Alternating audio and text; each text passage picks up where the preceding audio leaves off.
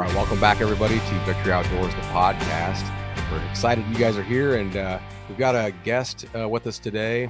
Uh, Zoe Phillips from Tactacam is joining us, and uh, Zoe uh, is the social media manager for Tactacam, and um, fairly new to that role at Tactacam. But uh, we're going to talk about a little bit about deer hunting. We're going to talk a little bit about the hunting industry a little bit about uh, Zoe's background uh, in both the hunting industry and bow hunting, uh, as well as the Tactacam products themselves. We'll kind of dive into maybe a couple of models there uh, and, and, just kind of get you guys all up to speed on that. But uh, first, let's uh, kind of introduce Zoe to you guys. And Zoe, kind of tell us a little bit about yourself, kind of where you're from, and and how you got started with the with working with Tactacam. Sure. Thank you for having me. Um, I'm Zoe. I am the social media manager here at Tactacam. I also recently took over our creator content influencer program as well. So I've been working um, all things social media along with creating campaigns and content and all of the fun stuff with different influencers um, to build a good clientele for Tactacam. I am from a smaller town in Missouri. I I didn't always grow up deer hunting or hunting at all. Um, I always wanted to. I've always begged my mom and you know let her allow me to go hunting with my grandparents and go out and do all of that. But she was very adamant on me not doing anything like that. So when I was 16, I got my driver's license and I drove to um, at the time we had Gander Mountain and bought my first deer rifle and went out for Doe Fest that year and I just I loved it and since then I've just been getting more and more into hunting and doing anything I can in the hunting industry. So I've I've fallen in love with it and it's become a huge passion of mine. Awesome. Yeah, that's that's kind of cool like uh it, you know, I feel like sometimes the hunters that are most passionate and I and I'm not trying to bag on anybody, but I also grew up uh, kind of in a non-hunting family and people are like, "Really?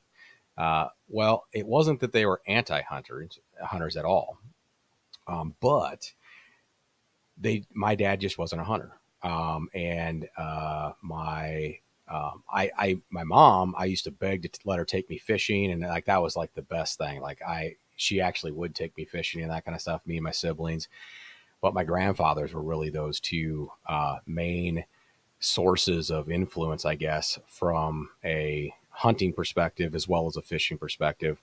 Uh, and so that really, you know, got me, you know, kind of hooked on it. And I had some, uh, I had some uncles and cousins and stuff like that that were big into deer hunting. I think my first sit ever in a tree stand, I was probably 12 years old.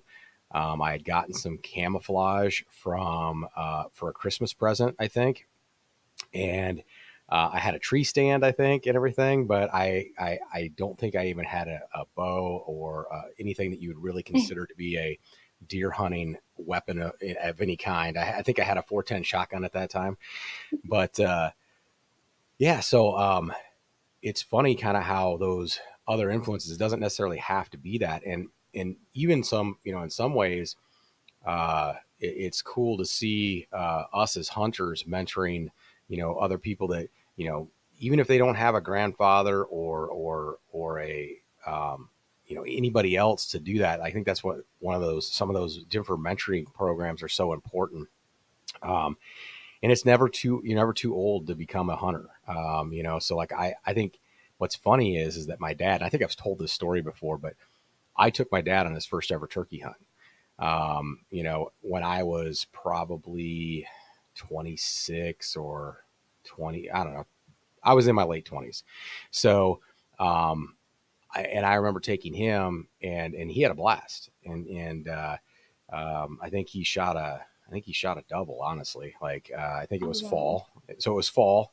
Uh, I remember it was a fall turkey hunt, and I knew where there's a bunch of birds roosted, and I was like, I can get him a bird because we'll just get close to the roost, and then they'll feed towards us. Like it won't, it won't be your typical spring turkey hunt, but it'd get him the experience of doing it. And I mean, he had been on pheasant hunts randomly here and there.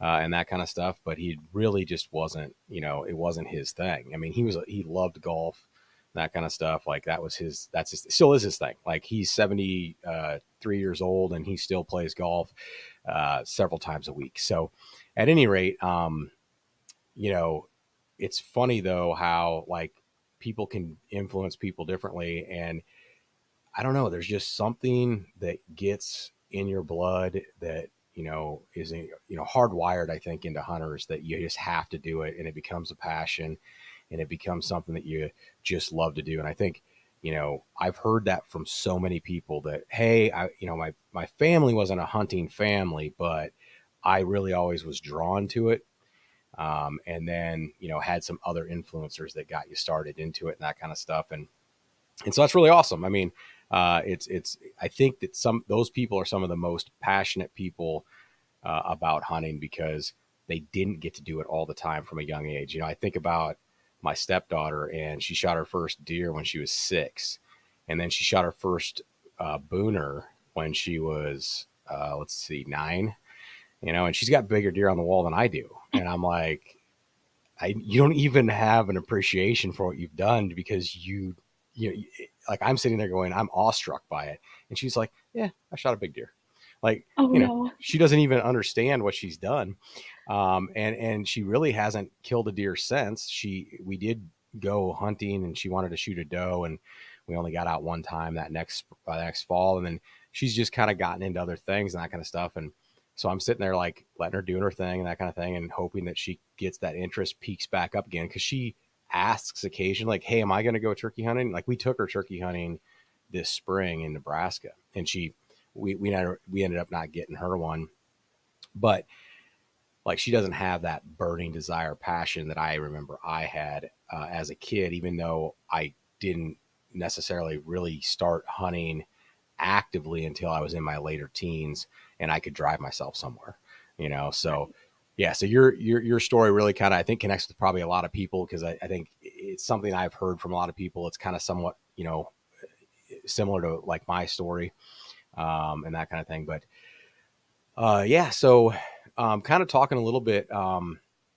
you know, about you know the the outdoor industry and that kind of stuff. Like from from a social media aspect of it, um, you know, how do you kind of see uh, you know the the out the outdoor industry growing um, in the in the social media environment you know uh, do you do you feel like companies will look for that next thing? You know um, obviously you know here in the last couple of years uh, we've seen tiktok um, it's a little bit dicey on how you how you can work things into tiktok videos. Obviously they got a little bit more stringent rules on what you can and can't have in them um, that definitely affects the outdoor industry. I mean, you know, kill shots kind of hit or miss on whether or not they'll get taken down.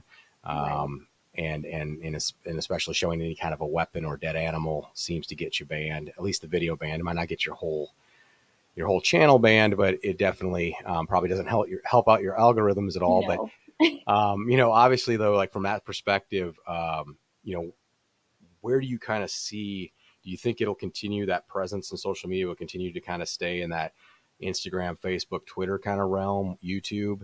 I guess I'll throw in that mix. Uh, or do you see that you know any of the other new uh, like Snapchat and and obviously um, do you see that that is a, a place of growth, or, or where do you see that going?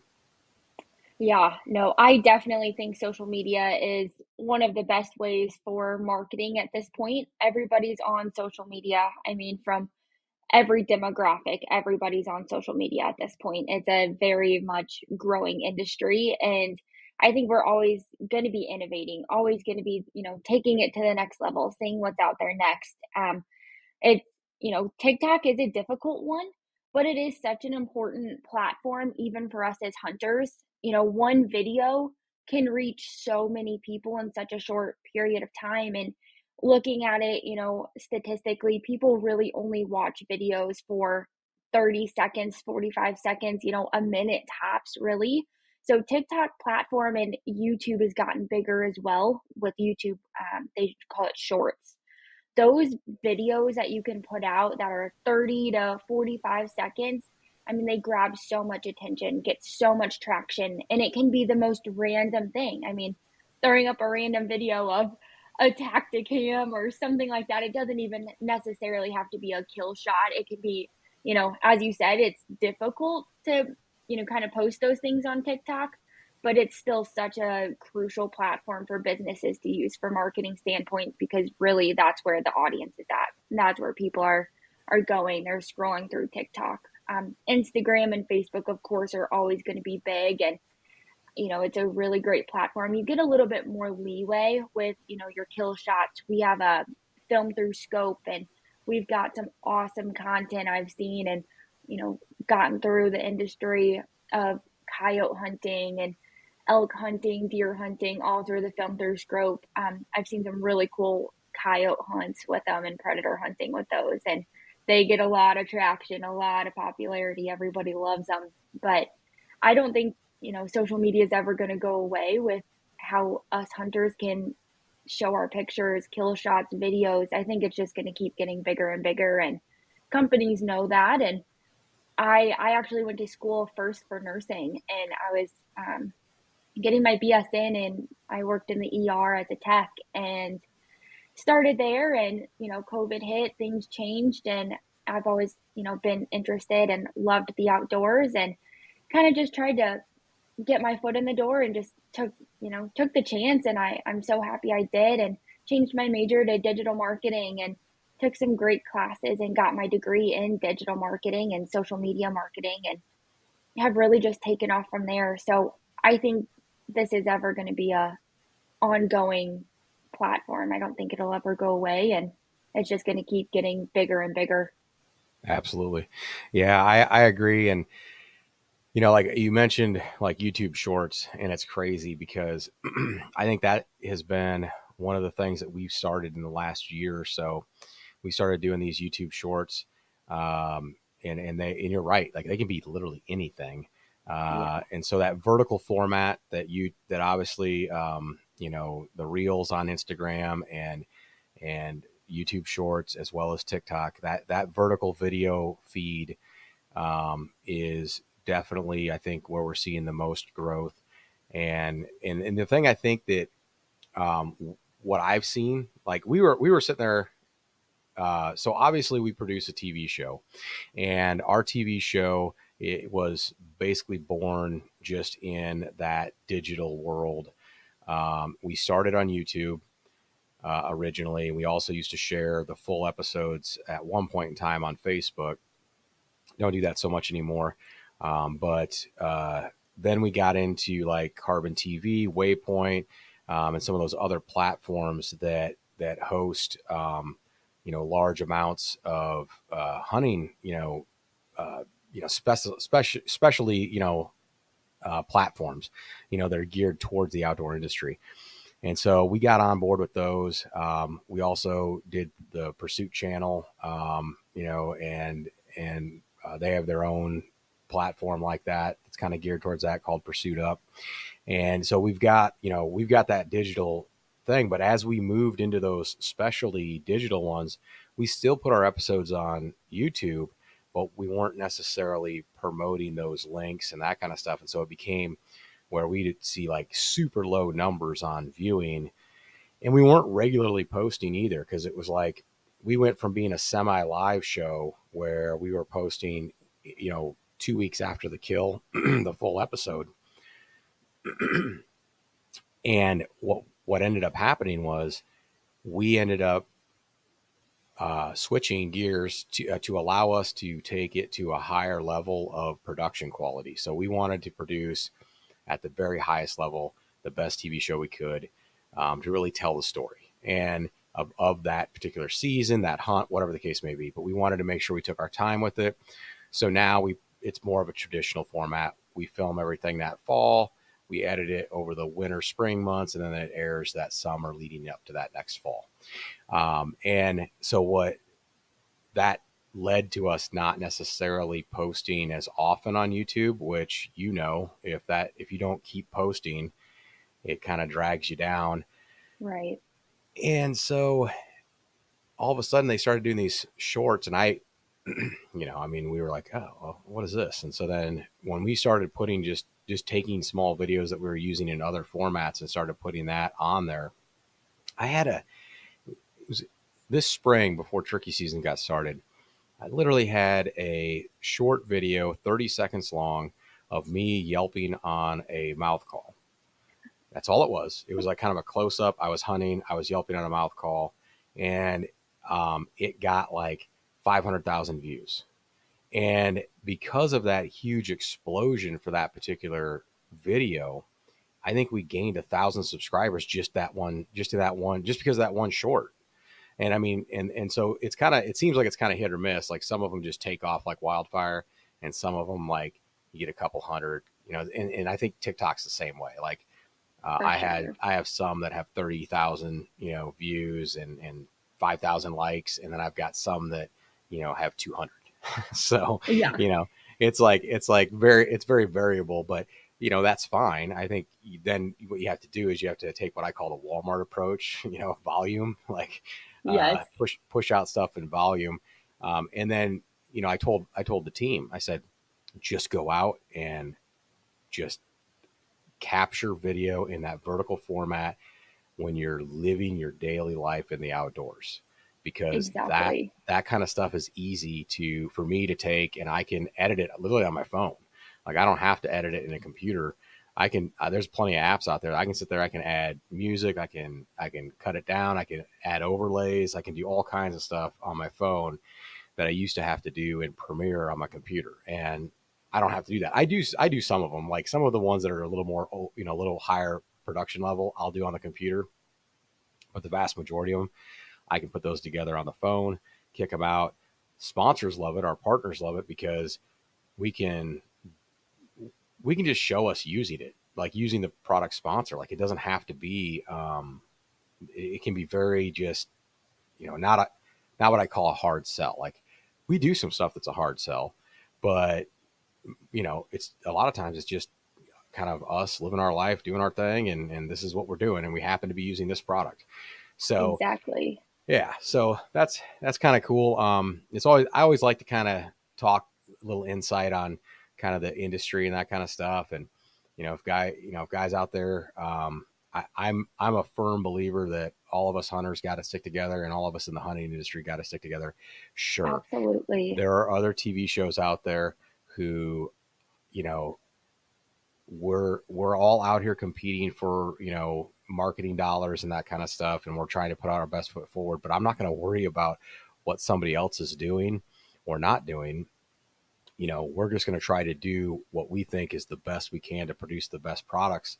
You know, and when I say products, I mean, you know, the best videos, the best content, and that kind of stuff, and and and hope it stands on its own. I don't need to worry about somebody else. So if if we're talking about stuff and you have your own show out there and you gain something, you know, from this conversation about social media, by all means, run with it, and and hopefully it makes you you know a better show and that kind of stuff. Because, you know, we're not like we're pretty I guess I would hope that the rest of the team is pretty humble that way. Like we don't really, we're not. Our competition isn't other shows. Our competition is ourselves. Like I mean, when it when when I go shoot 3D archery, and I don't do it competitively anymore. I used to, but even when I did it competitively, I treated it like golf. Like I wanted to go out and better my net, my score. I wanted to put up my own personal best, and and I think that's the way most of our guys view our hunting side of it, like we may not kill a personal best, you know, deer every year,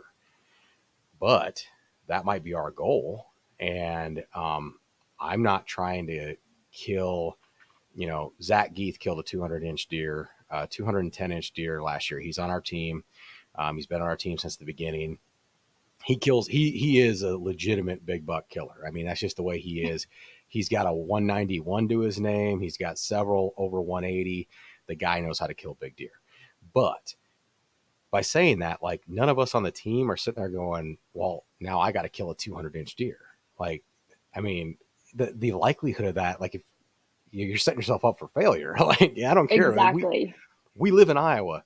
Uh, you know, the, the, the whole team uh, lives in Iowa. Um, we, you know, we just don't, you know, yes, we have maybe a better opportunity, or better odds to kill a 200 inch deer, but they aren't around every tree. Uh, you know, uh, you know, so folks that are coming to Iowa this uh, fall to hunt, um, you know, you're going to have some expectations and that kind of stuff out there. You're going to have some availability and that kind of thing. Um, but just, you know, you know, you can realistically expect that you might have an opportunity, depending on where you're hunting, at a deer over 150, um, which might be a buck of a lifetime for you. Uh, but you know, you know that expectations are kind of funny that way. But anyway, yeah, I love I get, that. yeah, yeah. Before I get too bad, mean, down too too many rabbit holes, I'll, I'll let you kind of uh, speak to that a little bit.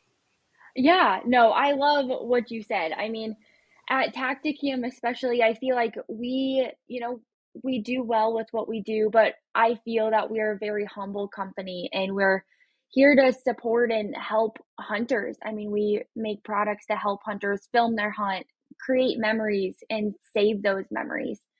And I love that. I love the the family vibe that we have here at Tactacam and we really want to press that out to all of our customers. And you know we we always call ourselves a Tacta family and truly that's what it is. You know whether you're a year in 10 years in or just started i mean we want to build that family vibe with everybody customers included. And you know even outside of tactacam you don't gain anything from being a jealous person from you know just being that kind of attitude i think you've really got to learn from failure take other people's advice and you know be a, a good person. Really that's what makes the makes the world go around is good people and you know they're they're out there. There's definitely people that are kind of a stick in the mud and they don't want to share their knowledge of wealth or anything like that but i mean really what how does that make you a better person or how does that help others? I think having the mindset of you know being humble being there for others and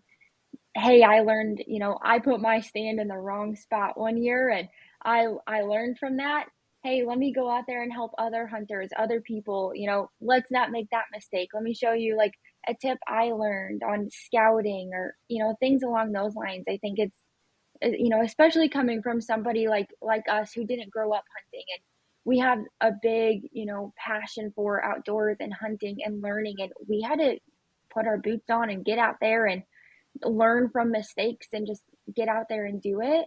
We can be such a a help to others or learn from other people that have been doing it their whole lives and i think yeah. that's what it's about you know you have to be there for other people and talking bad on others and that's not going to get you anywhere and it's not going to yeah. grow yeah definitely not going to not to make you um, a better hunter uh, to to you know post a comment on somebody's picture that you know that's that's you know not positive and i mean um, exactly. um and, and you you kind of hit on a couple of things there that you know I think are worth you know kind of highlighting. I guess you know one thing that I thought um, you know that was really a good illustration of you know being that good hunter is is being able to grow and getting out there. So um, a couple of like I helped a couple of um, my buddies get into bow hunting. They were they were hunters. They were bird hunters. I mean, in, in Iowa, like growing up in the '90s,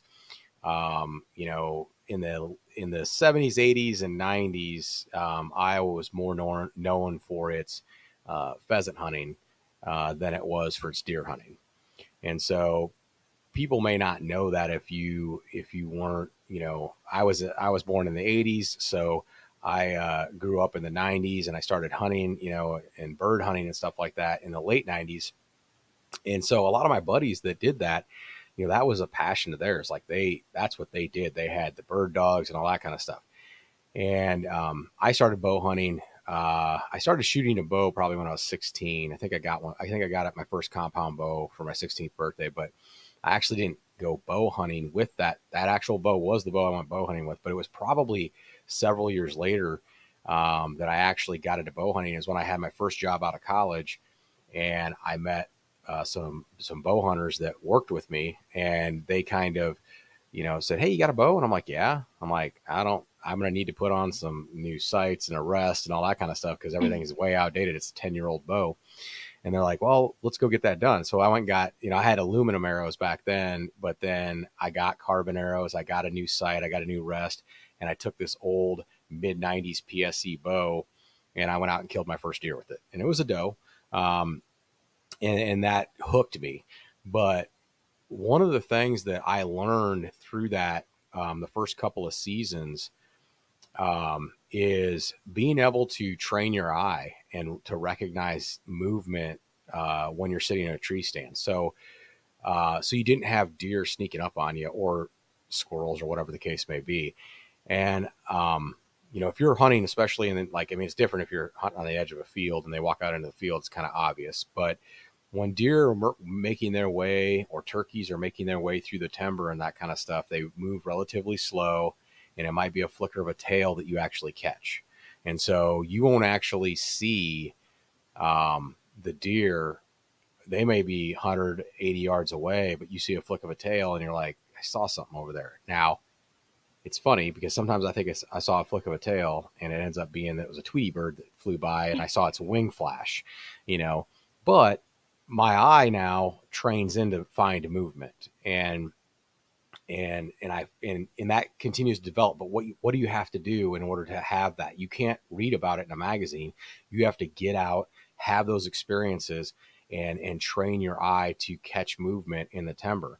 And and honestly, like I think that's one of the biggest things because I think when you aren't you know, we go all summer, you know, and and you know, I guess if you turkey hunt, you're in the woods turkey hunting and that kind of stuff. So you you train yourself there to from a different angle from the ground usually to look for to look for movement. But you go all summer not deer hunting from a tree stand, and then all of a sudden deer season rolls around and you jump up on a tree stand. Um, or some guys don't even go into the woods until you know the rut kicks in. I would caution bow hunters against that. Get out. Maybe if you're able to buy a doe tag or something like that, get out. Maybe if you want to save some stands and that kind of stuff, cool. Like I do that occasionally. Like I know I've got a big buck in that area and I know I'm probably might not be able to kill him and I don't want to go hunt that stand just yet. But I've got this stand over here that does walk in front of every single afternoon. I'm going to go over there and I'm going to kill a stand. Get some time in the stand, get your eyes adjusted and accustomed to it and that kind of stuff. So the first time you're out hunting, and it doesn't, I mean, Ian Sparks, our uh, one of our team members, uh, I mean, a couple years ago, first day out, October 1st, October 1 of uh, uh, of Iowa's bow season. So day one, he killed a 160 inch giant. Um, but that is pretty rare. And, yeah. and, and it was a specific kind of situation where he kind of knew that if he got the right weather conditions and he got, you know, deer moving early type of conditions, he knew it was going to be a possibility. And so you it's not that you can't be successful super early in the season, you can. Um, but I would recommend that you get out, get a little seat time in there before it's go time, before it's the rut and that kind of stuff so that you can kind of just get your eyes adjusted and the more you do that, the more seasons you put underneath your belt, the, the more little things you pick up, the little tiny, you know, uh, things. There's just certain things that you can't read in a magazine, you can't listen to on a podcast. You just got to experience it. And exactly, you know, you mentioned before we kind of started recording, you, you, mentioned that you know you've been bow hunting for about, uh, or been deer hunting, I should say, for about ten years, and, and the majority of your deer hunting is kind of geared towards bow hunting now, and I would say most of us are at the Victory Outdoors team are we're in this similar boat. Like um, everybody, you know, bow hunts. Like the whole team bow hunts, and we have varying levels of gun hunters. So, yeah, I would say to some degree we all gun hunt, but I would say the majority of our episodes are probably centered around archery. Um, but you know, we certainly and that and that's probably a product of being in Iowa. Um, unlike Missouri, uh, in Iowa, our gun seasons don't start until December. So in most cases, we're kind of outside the rut.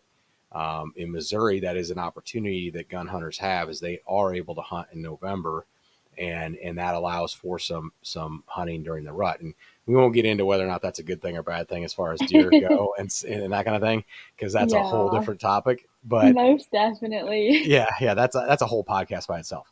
Um, but uh, I, will I'll get I'll bring Drexel on. Drexel's our our our transplant from Missouri. He grew up just across the line. He was good friends with some of our guys down there in Bedford, Iowa, and he and his family, some of his families from that area. So he ended up moving back, um, and so he has some very uh, strong feelings on on hunting during the rut um, because he saw it firsthand in Missouri, um, and so I'll just leave it at that. But bottom line is, um, you know, it's still an opportunity, and and I don't, I, you know, take advantage of those opportunities and and get out and and put that time in in the woods. And I feel like it just every sit, learn something and and be positive.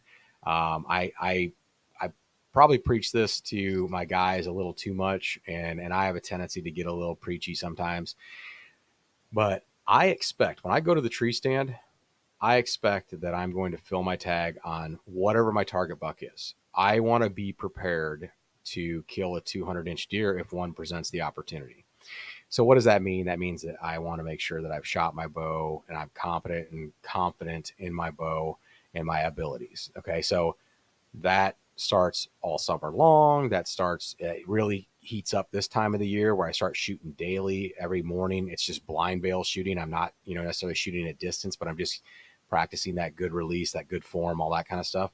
Yeah. Um, and, and all that stuff. Well, that's a whole different, you know, that's all part of getting up that morning. And then the other thing is, is it keeps you when you know you're confident. Don't ever, you know, I don't know. I've I've read so many articles and social media posts where uh, this guy takes, you know, um, this guy takes, you know, his his wife or his girlfriend out and and or child out, and they kill this giant you know deer and they didn't ever see the deer like they never you know they never had trail cam photos of that deer or anything so you really even though as is you know great as our reveal trail cameras are um, at, at, giving us a, a great inventory of deer on our farms. I mean as great as they are you still don't capture every single deer on a property and you definitely don't know what might be on a neighboring property that happens to wander by your tree stand. Yeah and yeah and so one of those things is it's like you know i mean i hope you don't need extra motivation to get out of bed and stuff but if you do like just remember and be thankful for the opportunities we have in this country and get out and and you know exercise your your ability to hunt um, you know because you, you have the opportunity to be able to get up and do it i mean you aren't going to work that day like if you, it's exactly. if it's a hunt if it's a hunting day and you're not going to work like for crying out loud, get out of bed and and and you know, even if you don't see anything, it's still better than work, right? I mean, that's the like, the oldest saying in hunting the the the hunting circles. You know, how many signs have you seen that a, a day of work is better than, or excuse me, a day of hunting is better than a day at work? I mean, it, there's fishing signs like that. It, it, it's just it's a common thing. Like everybody knows yeah. it's. I mean, I'm sure there's some bad days in the in the tree stand, but it beats you know it beats you know probably being at work but you know anyway i'll, I'll get off my soapbox now and uh, but one, yeah yeah go ahead i agree that's one thing i was actually you know my grandpa is my my biggest supporter when it comes to hunting and i'm so thankful for him and the relationship i have with him and uh, it's an awesome thing about tactacam is i'll film something and i'm you know i go and show him and whatnot because he can't unfortunately go out into the woods anymore um so it's awesome being able to show him and just talk about hunting with him. But, you know, I was just over there last week talking and we're like, you know, there's nothing better than watching the woods wake up in the morning. I mean, it is such a unreal experience and you know if you're a hunter you you know i mean it's beautiful you know listening to the birds and the squirrels move and just seeing like the animals and how they interact with each other how you know you're in their environment and just watching how all of that goes about and you know the movement of everything there's nothing better and it's so something that's humbling and it's a great experience and you really do have to be so thankful for it and it's a beautiful time and exactly how you said it's you know you're not working it's a great day. Right. So take advantage of it. Yeah definitely. Um speaking of that let's talk a little bit about you know, Tactacam. Um, you know, I, you mentioned you know being able to share, and that's really, I, I, think from from my from me when I founded Victory Outdoors back in 2012, we always the team members that I look for um, and that I bring on board and that kind of stuff. We're usually a relatively small team, but I've always looked for people that they care more about sharing the hunt um, than being the star of the hunt. Um, and and so we've never really looked at it as, from that standpoint of, you know, getting to uh, boast about our our hunts and that kind of stuff.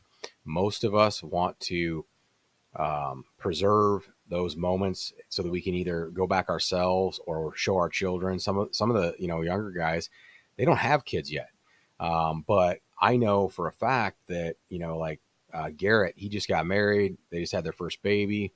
He started with his dad um, hunting with Victory Outdoors. His dad was a team member, and he you know he was probably 14 or 15 years old, and running around with his dad. You know, running camera in front of the camera. He killed, I don't think he killed his first deer on film, but he might have killed his first bow buck on film.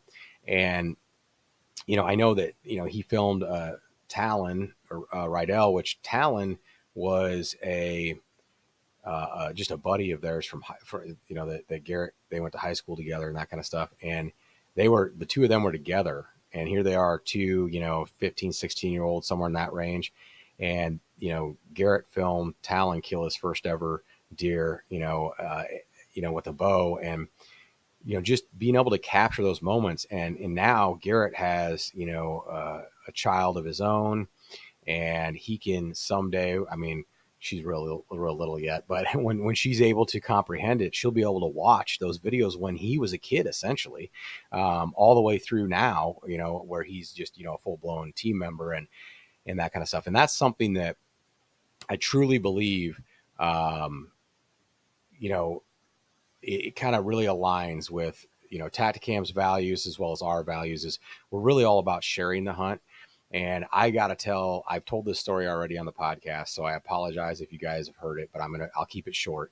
But the I owe a lot to the 6.0, so I'm gonna show it real quick. It's the new camera.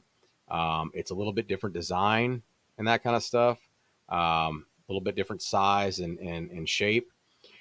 Uh, so if you guys are watching the video, um, you could see that. But one of the things about the 6.0, um, and I and I'm not knocking the other models or anything like that or the pre- the predecessors to the 6.0 at all because they they they did a great job. But the footage quality of the 6.0 is such a quantum leap compared to anything else in the industry, including the other Tactacam models um, that I mean, uh, my I, we had one of these last fall. We had one, um, and I it was on my bow. I guess the perks of being the owner, but um, uh, it was on my bow, and I, I'm thankful it was because I wouldn't have an episode. Um, I it was late in November, um, and I was self filming uh, and I had done a lot of self filming that year. I it's the first year I'd self filmed probably in four or five years. Um, and, and I was really in, I was really kind of, um, it was one of those things where other team members had been very successful self filming, and it kind of inspired me. Like, well, if they can do it, I can do it. Like, I just gotta put in the effort. It's a little more effort. It's a little more work uh, to self film because you got to pack more stuff in. You got to bring a camera and all that stuff. Right. So, because we use big TV cameras, right? I mean, but we we supplement with with that with getting different angles with our Tactacams. Well, it's late November and gun season's right around the corner, and I'm sitting there going, I've, I mean, if a doe walks by, I'm killing a doe because I got to get a kill under my belt. Because as soon as gun season happens, it gets way more incredibly harder to fill your bow tag after gun season than it is before gun season. Right. And so I'm like, I just got to get a kill under my belt. I had set out at the beginning of the archery season. I actually went on a couple of doe hunts, and my sole goal was I didn't take the big production camera with me. I only took Tactacams, and I had some wide angle Tactacams set up, and I had a 6.0 running off the end of my bow. And my goal was was to film, self film 100% with Tactacam, just a doe kill. That's all I was looking for. And um, of course, every time I wanted to do it, I had like four year old bucks that I wanted to pass come by, and a no doe would give me a shot. And it's like, it's like best laid plans. Uh, so, you know, is what it is. But all of a sudden, I find myself and I see these does coming, and they're going to walk right out in front of me at 25 yards. And I'm like, sweet like finally this stand is starting to pay off. You mentioned a little earlier about putting the stand in the wrong spot and learning from that. Uh, that happened last last year. I was like about three sits in to that stand in November. I'm like, this stands in the wrong spot. It needs to be up the hill about 80 yards. And um, but it was it, it kind of is what it it kind of was what it what was. It Yeah. yeah, yeah. At that point in time, I couldn't risk going in there and moving this stand. It was a ladder stand because it was actually set up for my wife to hunt out of. Um, so I, her and I could go. And, and when I did hunt with somebody, it was generally with her last year. And so I couldn't just really easily move it. And so I was like, well, I'll just make do. I'm seeing lots of deer. It's a matter of time before these deer make their way past here.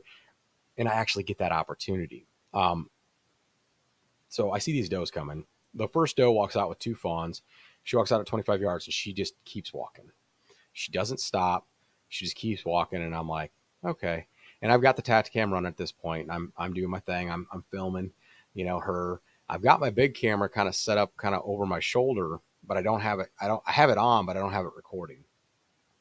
And so that doe and two fawns is out in front of me. They go, they kind of working their way kind of, and I think they started feeding, but I, I noticed there were two more does coming. And so I started watching them. They start walking towards me on a different trail that's going to bring them either directly underneath my stand or they're going to turn right out in front of me about 15 to 20 yards. So about five to 10 yards closer than the, the other deer came. And I'm like, sweet. I'm like, I'll kill one of them. You know, this is working out great. And I catch a glimpse of another deer coming and it's my target buck. It's the, the main deer that I'm after. I've seen him multiple times and I have deer in front of me at 20, uh, anywhere from 20 uh, to 35 yards at this point. Like they're they're deer, they're there. They're not alert. They have no idea I'm there. They're just kind of making the doing deer things, just walking down the trails. And I'm like, there is no way I can reach up and turn on my big camera and get it positioned to get this. I really hope this Tactacam is doing what it needs to do. Um, and I had a wide running, I had a wide angle running on me, so I had that going for me. But uh, um, so I had at least a second angle. but I'm sitting there and I'm like, he comes out, he walks, he's following the does. He walks right out in front of me at 20 yards. I make the Oh shot, Oh my gosh. it, and the footage is beautiful. And and I I could I, I you know I got home and, the funny thing about it was is uh, I let him I let him sit for just a bit because I I felt like the shot was a little bit back and I was like I it's it's right in that either back of the lungs or liver shot um Mhm. because he was on the walk he was and i didn't want to stop him because he was that close. So i was i just didn't lead him enough. And, and i guess probably because i was worried about hitting him in the shoulder. So um bottom line was hit him with just a touch back. So i went back and i and i reviewed the footage. And instantly i'm like wow.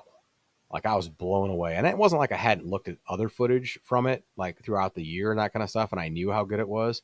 But I get it. I get the shot, and I and I did the smart thing of making sure you don't drop your bow arm and you continue to follow that deer. So I got all of that, got him running off that whole group of does, and they run off and they all stand.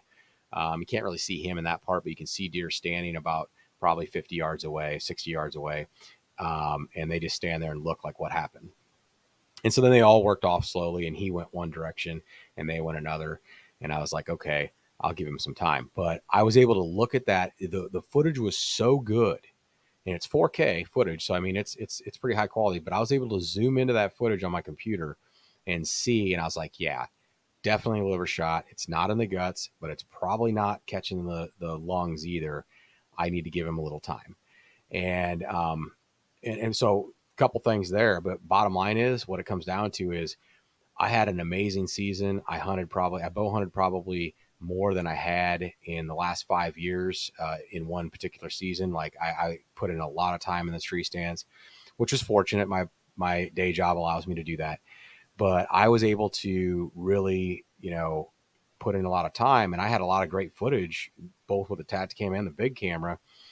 And I'm sitting there like I I need to kill though. Like I mean, not that I can't make an episode about just hunting, but let's be honest, you know successful stories are, are better than unsuccessful stories. And so, definitely. yeah. So, I mean, I wanted to end my, my archery season on a successful and happened to be a five and a half year old, fully mature nine pointer. as a nine pointer, he went, um, you know, 158 and change. So great deer. I was, he was the most mature deer on that farm, at least on that area of the farm that I was hunting. I had multiple trail cam f- pictures of him. I had multiple encounters with him throughout the year. Um, and, and then to be able to bring that to a close. But honestly, like without the 6.0, that episode isn't the level that it is now. And and so I'm super excited. It comes out here in a couple of weeks. It'll it'll air here in a couple of weeks. So I'm super excited about that. For those of you that want to see the Tactacam footage, I might actually put it in uh, this video, um, but it is in a short on uh, YouTube, and it's also, I believe, on a reel on Instagram. So at Victory Outdoors, check that out. You can actually watch that hunt kind of unfold, at least from the 6.0 standpoint. I don't, I didn't put any wide angle shots or anything like that. All I did is uh, zoomed in and made it a vertical uh, format and and kind of kept him in the center of it. But uh, it's pretty cool. I mean, you'll get to see the full entire season on how it unfolds. But if you want to see that Tactacam footage itself, it was it was absolutely amazing. I'll put a little clip in here uh, for for the folks watching on video um, to check that out. But yeah, what can you tell us about that 6.0 and kind of what you've heard from uh, both customers and then as well as the industry alike? I mean, uh, to me, it's it's the best thing uh, that that they've ever come out with, and that's a tall that that's a big statement from Tactacam because that company, when just when you think that they've topped, you know, just when they think they've topped that mountaintop, they they push that envelope and they come out with something that is absolutely, uh, you know, to me like it, it saved my it saved my entire season. Yeah, I I agree. I I have mine here as well. I love my 6.0. I mean, it is the image stabilization, the video quality. I've heard nothing but good things from customers. Um, from my own personal experience, I I killed a good doe. She literally walked five yards away from me. It was crazy, and got that on my 6.0. And I mean, the footage is like you said is so good, and I yeah I've heard nothing but good things about it.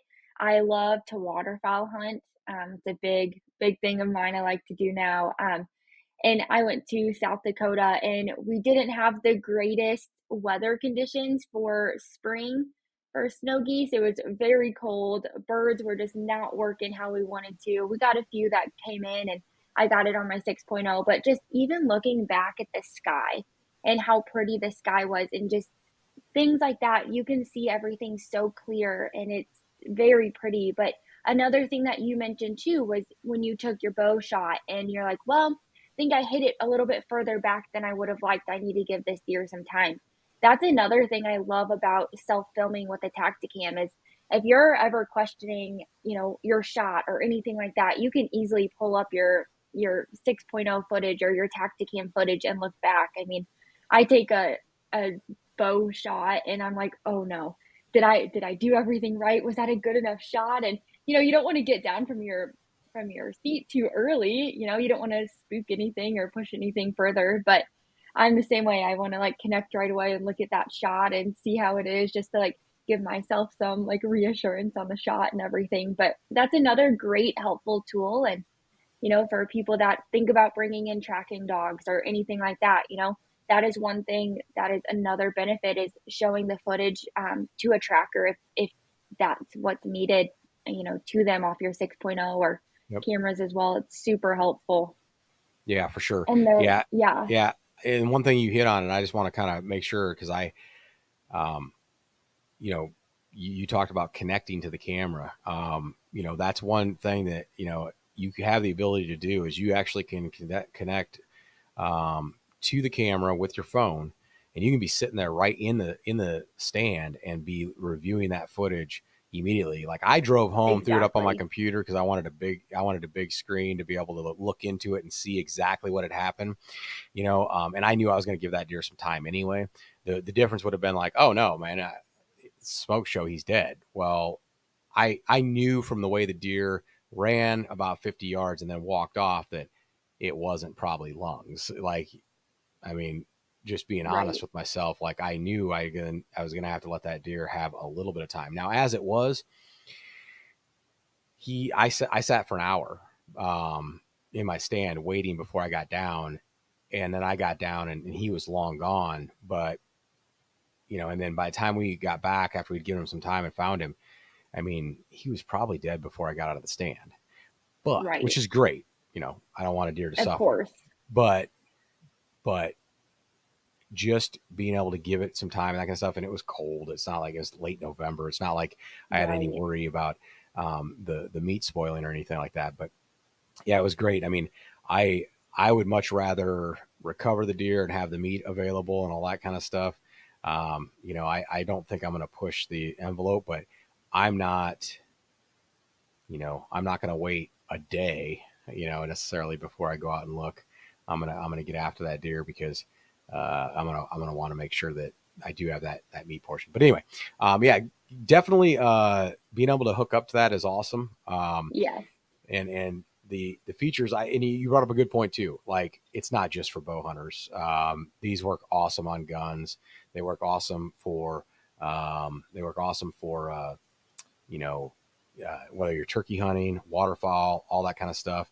They have a mount literally for everything. And and one of the things we did during turkey season is um, I didn't run my 6.0. I ran one of them uh, like a long ways off, facing uh, my location, but like in line with the decoys. But I put it far enough back because it's not a wide angle camera, right? So I put it far enough back so that it would get that. So one of the cool things about that is I had a 6.0 out there, and you can crystal clear see me when I go to draw my bow. You can see my bow moving, and I'm like, well, no wonder that turkey kind of looked at looked all of a sudden kind of got alert when I drew my bow. It wasn't because he heard me; he definitely could see me inside my blind, right. you know. So that's kind of cool. Gave me a little bit of a advantage, I think, for the next time. Like I know that if I'm not far enough back in that blind, um, that I need to make sure that that turkey can't see me in the blind because I could look at I could review that footage on that uh, that 6.0 and I can see me like before the turkey actually gets in front of the blind, it was off to my far right. And you can see me leaning forward, kind of peeking out the side of the blind. You can see my face and everything like perfectly crystal clear. It's 4K video. And I'm like, oh my goodness. Like, I did not know that you could see in the blind that easily. And so it was kind of interesting. Like, I, I now have some experiences looking back where I, I remember uh, I've had some serious experiences where we had a turkey coming into the decoys and my uh, daughter was sitting on the floor, and my wife was going to shoot this turkey, and she was sitting on the floor playing on her iPad, and we got her up so that she could see the turkey.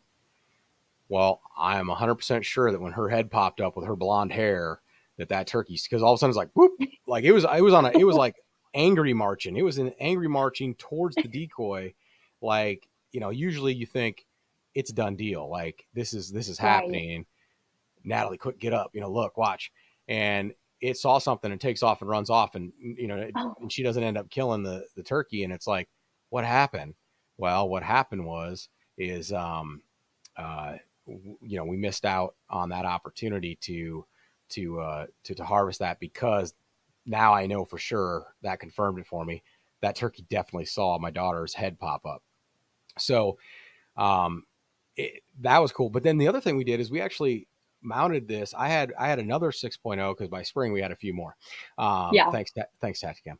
Um, but uh, we had a few more of these, and and so I actually mounted one, um, not on my weapon, but from that same point of view, but on the main camera's tripod.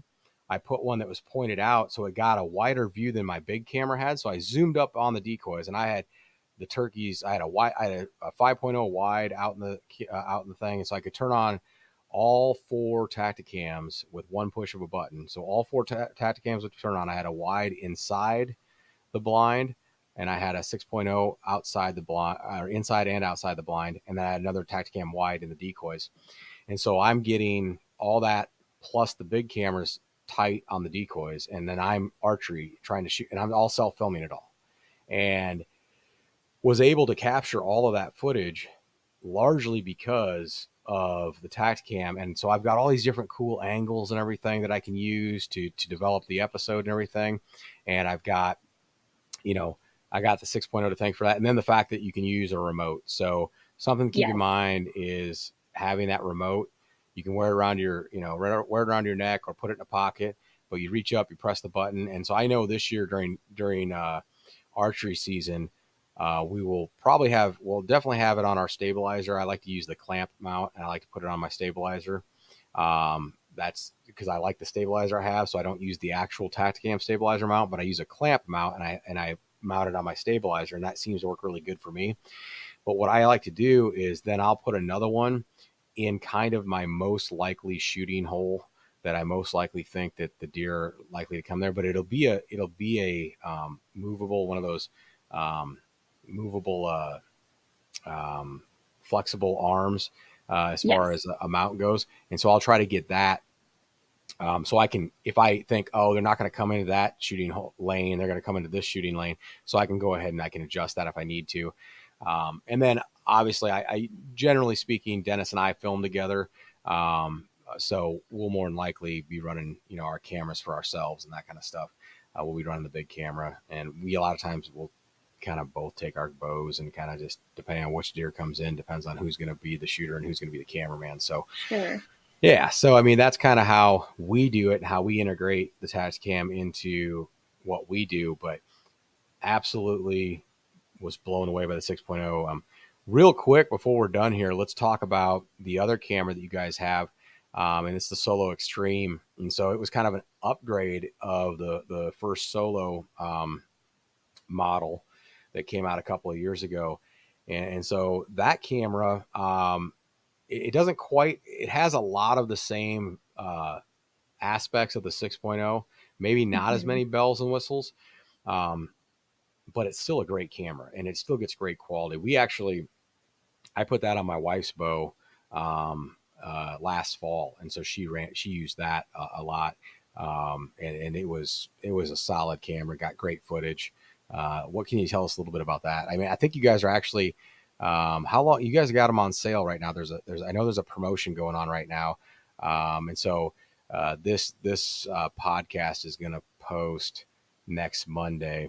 Um, so we're we're sitting uh, August 11th. It's it's right now. Uh, so it'll it, you know I don't know how long is your um, sale going that you guys have on that that extreme.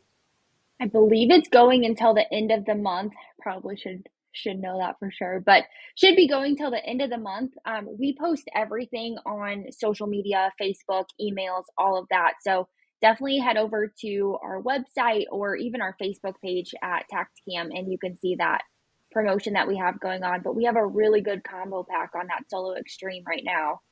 Um, I yeah. I definitely love the 6.0. It's my my go-to as well.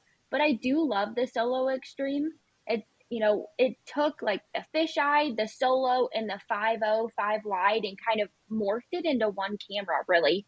So the Solo Extreme has in a like a different lens that you just unscrew the lens that's on it and screw on a wide lens, and you get a really wide, great you know field of view with that lens in just you know a few seconds. Super easy to screw on.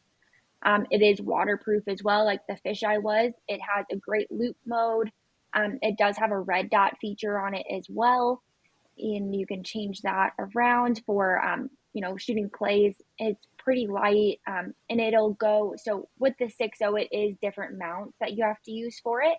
Right. But we've recently upgraded all of our mounts as well, so they're all universal for each you know each camera. So the Solo Extreme is is great. Just another great camera that we came out with. Um, easy to use I love that fisheye. The fisheye is really cool. Yeah, yeah. So extreme. Yeah, you can do you know same things with it, and I would use that one more for in the decoys or that you know kind of yep. second second camera use. Yeah, I, I, said I had a 5.0 wide, but it was actually uh, the Solo Extreme with the fisheye on inside the blind. So, so I mean, um, but but yeah, it, it we we got uh, Solo Extreme. Uh, we had one of those last fall, and and I had and I just went out and bought the fisheye.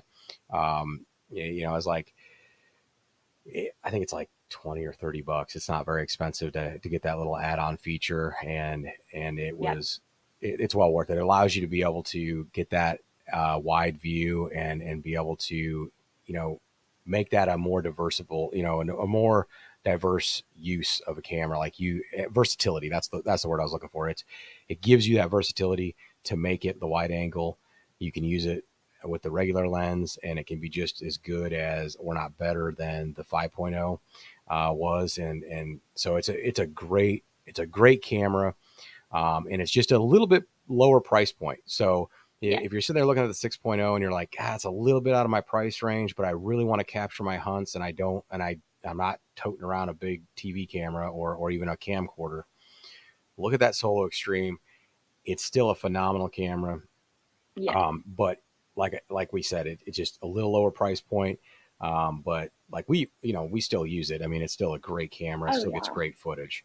So, um, well, it's been awesome. Uh, we couldn't have been more excited to have you join us. Uh, we'll we'll have to get more um, updates from you, uh, kind of maybe mid season, uh, kind of as your archery season's rolling on and that kind of stuff. You can kind of maybe check in with us and get you back on the podcast and kind of see how your fall season's rolling along. Give a little update on how we're doing.